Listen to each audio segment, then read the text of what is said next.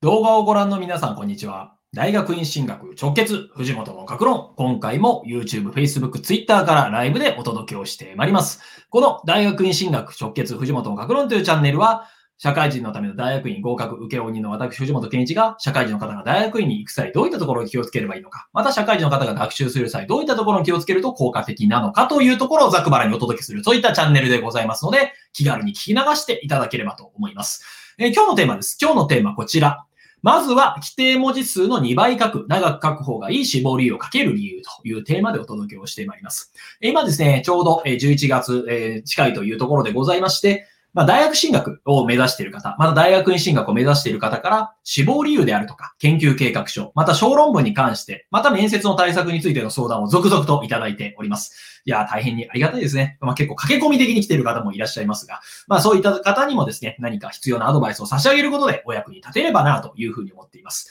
まあ、こういうですね、まあ、死亡理由書であるとか研究計画書、多くの方はこういうことで悩んでいますね。まあ、何かというと、死亡理由がうまく書けませんとか、研究計画書を全然思いつきませんみたいな、そういったことを伺うことが多いです。で、見てみるとですね、なんかあの、一言二言しか書けていなかったりとか、あるいはですね、まあなんかあの、死亡理由じゃないよね、それみたいな。まあ何かというと、例えば、今までの自分が仕事の中でどういったことをやってきたかという単なる自慢になってると。これ死亡理由じゃないですよね、みたいな形になっていると。まあじゃあどうしたらいいのかなっていうところでアドバイスをしてくださいというふうなご相談をいただいています。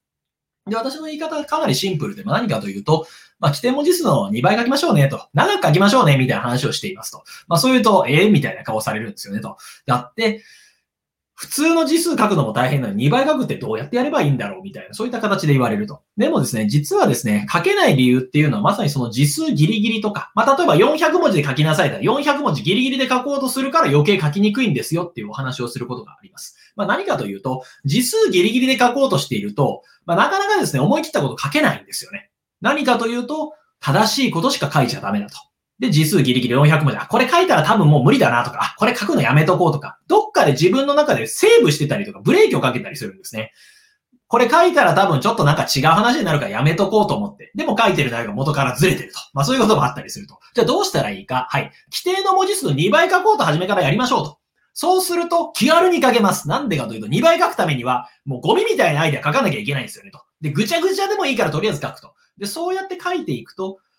この内容とあの内容を組み合わせたらこういうこと言えるよねとか、あ、A さんがやっていること、あ、自分が言ってることっていうのは、要はこういうことなんだと書いたことに統一するものが見えてくると。私のこれは持論ですが、書きたいことは書くことで見つかると。まあ、何かというと、嫌でもいいから手を動かしてると、書きたいこと、あ、これそういえばこれ書きたかったことだっていうのが見つかるよということです。まあ私がよく言ってるのはゴミみたいなことをどんどんアイデアしましょう。アイデアをメモしましょうと。ゴミアイデアこそメモしましょうというふうに言っています。まあなんでかというと、ゴミアイデアをメモしてる方が、それが呼び水となって次のアイデアが出やすくなるよというところなんですね。だからこそ、大量に書くという意識を持った方がいいですね。まあ、だから例えば400文字の、え字数制限があるんだったらその2倍を書くと。例えば原稿紙5枚でとかあったら10枚を目指すと。A4 原稿、A4 のコピー用紙5枚で書きましょうだったら10枚を目指すと。まあ、それぐらい書こうとすると、まあ、結構何でも気軽に書けるんですよね。だらだら書いたりすると。で、だらだら書いたり長く書いたものを短くするのは結構楽なんです。でも、半分しか書けないものを2倍に水増しするのは相当大変だったりします。まあ、だからこそ大量に書いていきましょうというところをお勧めしています。え私のこれもまた持論ですが、量は質に転化するよと。まあ、何かというと、初めから完璧な原稿を書こうとすると、自分の中でセーブがかかると。だからこれ書けないなと、あ、自分何も書くことないみたいになると。でもそのセーブ思い切って取っ払って2倍書くと決めると、嫌でも書くしかないんですよね。で、嫌でも書いていくと、ちょっとはいいものが一つは見つかると。で、そういうところを組み合わせていくと、で、厳選すれば、結果的にはいいものが出来上がったりするわけです。量は質に転化する。これは私のブログ見ていただいたらわかりますね。まあ何かというと私自身ブログ毎日書いて365日、土日祝日、ゴールデンウィーク、年末年始問わず毎日書き続けて今5年目になってますと。はい、よう頑張ってるなって私も自分自身思うんですけれども、初期のブログぐちゃぐちゃっすよね。えー、見ていただいたらわかりますが。まあ、時に触れて、えー、読み直して修正もしたりするんで、言うほどではないかもしれませんが、まあ、今から見ると初期の方結構ひどかったなっていうふうに思います。で、毎日書いてると、ちょっとは質上がっていくんですよね。まあ、そういうふうに感じられなかったら私の技量不足な大変本当に申し訳ございませんという形ですと。で、動画もそうです。動画もですね、初期作ってたものよりも毎日作り続けて、今、365日の投稿、今2年目ですね、YouTube 動画は。はい。それぐらいやってるとですね、ちょっとは良くなってるんじゃないかなと。いや、なってなかったすいませんねと。えー、でもまあ、量は質に転嫁すると大量にやってるとだんだん良くなっていくというものですね。これラジオパーソナリティ見ててもそうですね。デビューしたてのラジオパーソナリティ勢いで押してると。でも、何年も何年もやってると、なんかちょっと上手くなってるんですよね、と。まあ、要はそういうところが大事なのではないかなというふうに思います。私自身のこれは、えー、完全に持論になりますけれども、量は質に転嫁する。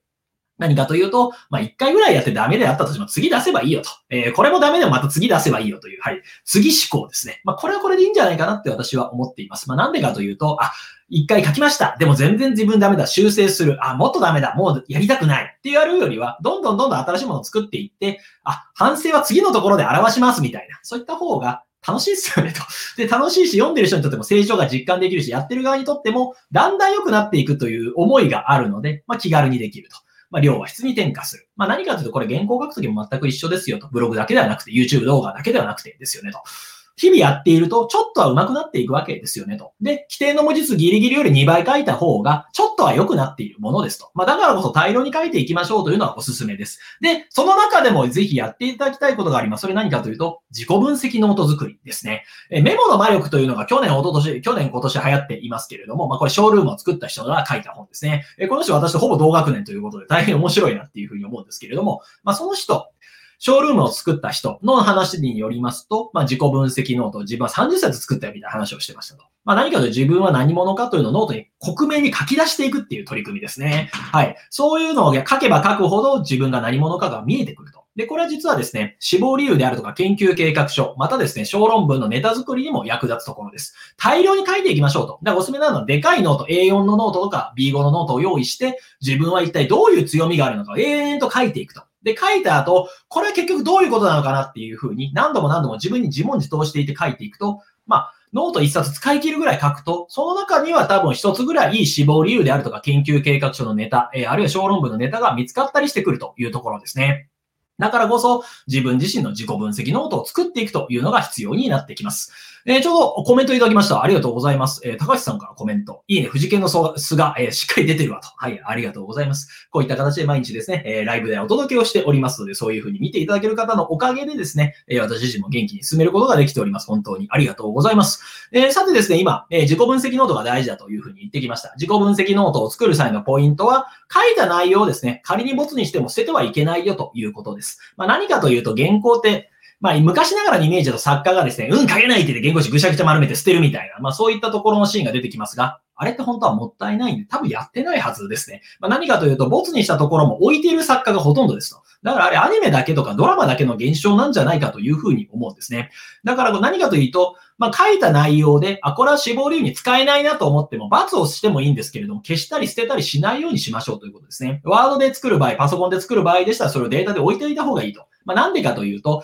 そのボツにした内容をリサイクルしたりできるということですね。まあ、最近何でもリサイクルが流行ってますと。まあ、例えば何かというと、原稿を書くときには、はい、ボツにしたネタ、3案ぐらい考えて、そのうちの一つを使ってあと二つ使わなかった。じゃあこれをどうするかと置いておくと。まあノートに書いたままにしておくと、その内容をもとに例えば別の小論文を書くこともできますし、あるいはそのボツにした内容もノートに書いていると、試験前日読み直しておくと頭の中に残っていると。で、それを使って当日書くこともできたりするわけですね。あるいは面接の際のネタに使えると。メモを残しておくと本番に役立ちますので、ボツにした内容も捨てずに置いておきましょうというところがポイントになってきます。えー、今回ですね、量は質に転嫁するというところをやってきました。2倍書きましょう。実数の2倍書いておくといい内容が1つは見つかると。2倍書いていい内容が見つかるんであれば、10倍書いたらいっぱい見つかりますよねと。100倍書いたらすごいよねと。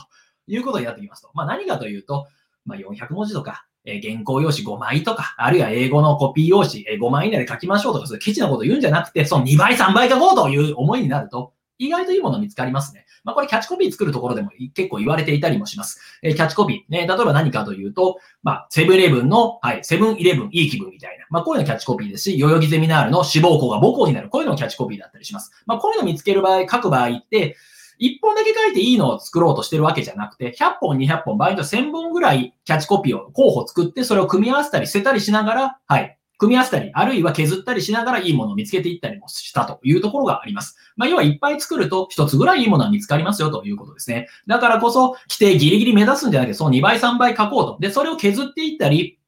あるいは修正したり、あるいは要約をしたりすることでよりいいものが見つかってくるわけですね。特に書いてる中でだんだん自分が本当に言いたいこととか書きたいことは見つかることが多いです。書きたいことは書くことで見つかる。だからこそ書き続けていきましょう。今日のポイントです。ノート作りを通して自身の成長が実感できますよというところ。まあこれが何かと言いますと、小論文ノートを作るとか、自己分析ノートを作るということの最大の意義になってきます。まあ何かというと自分の死亡理由であるとか研究計画書を書くときは、規定の枚数の2倍ぐらい書こうと。で、それぐらい2倍書けたらちょっと嬉しいですよねと。あ、自分結構書けるなっていうのは自分の実感のになります。自分の成長を実感する素材にもなりますと。で、おまけにそういうふうにたくさん書けた原稿があると、自分の学習の見える化も可能になるんですね。まあ、こういうところが自分自身が今後先に進んでいくとか、あるいはですね、そういった内容を元にしながら、あ、今大学院目指して、こういう内容を活かしていこうという形で活用していくことができるわけですと。まあ、これ頭の中だけでやっとくと、まあ、自分がどれぐらい進めているのか、あるいは本当に研究計画を考えられているのかどうかよく見えませんと。だからこそ、一回を考えてこ全部言葉で出すと。ノートに書いてみたりパソコンに打ち出すと。で、それをできるだけ量をたくさん作っていけばいくほど自分の成長も実感できますし、それがたくさん書けるということは合格に近づいているということにもなります。だからこそ、一回自分の思っていること、自分の頭の中にあること、自分の経験の中だけにあることを言葉にしていくと。まあそうやって学習を見える化していくことが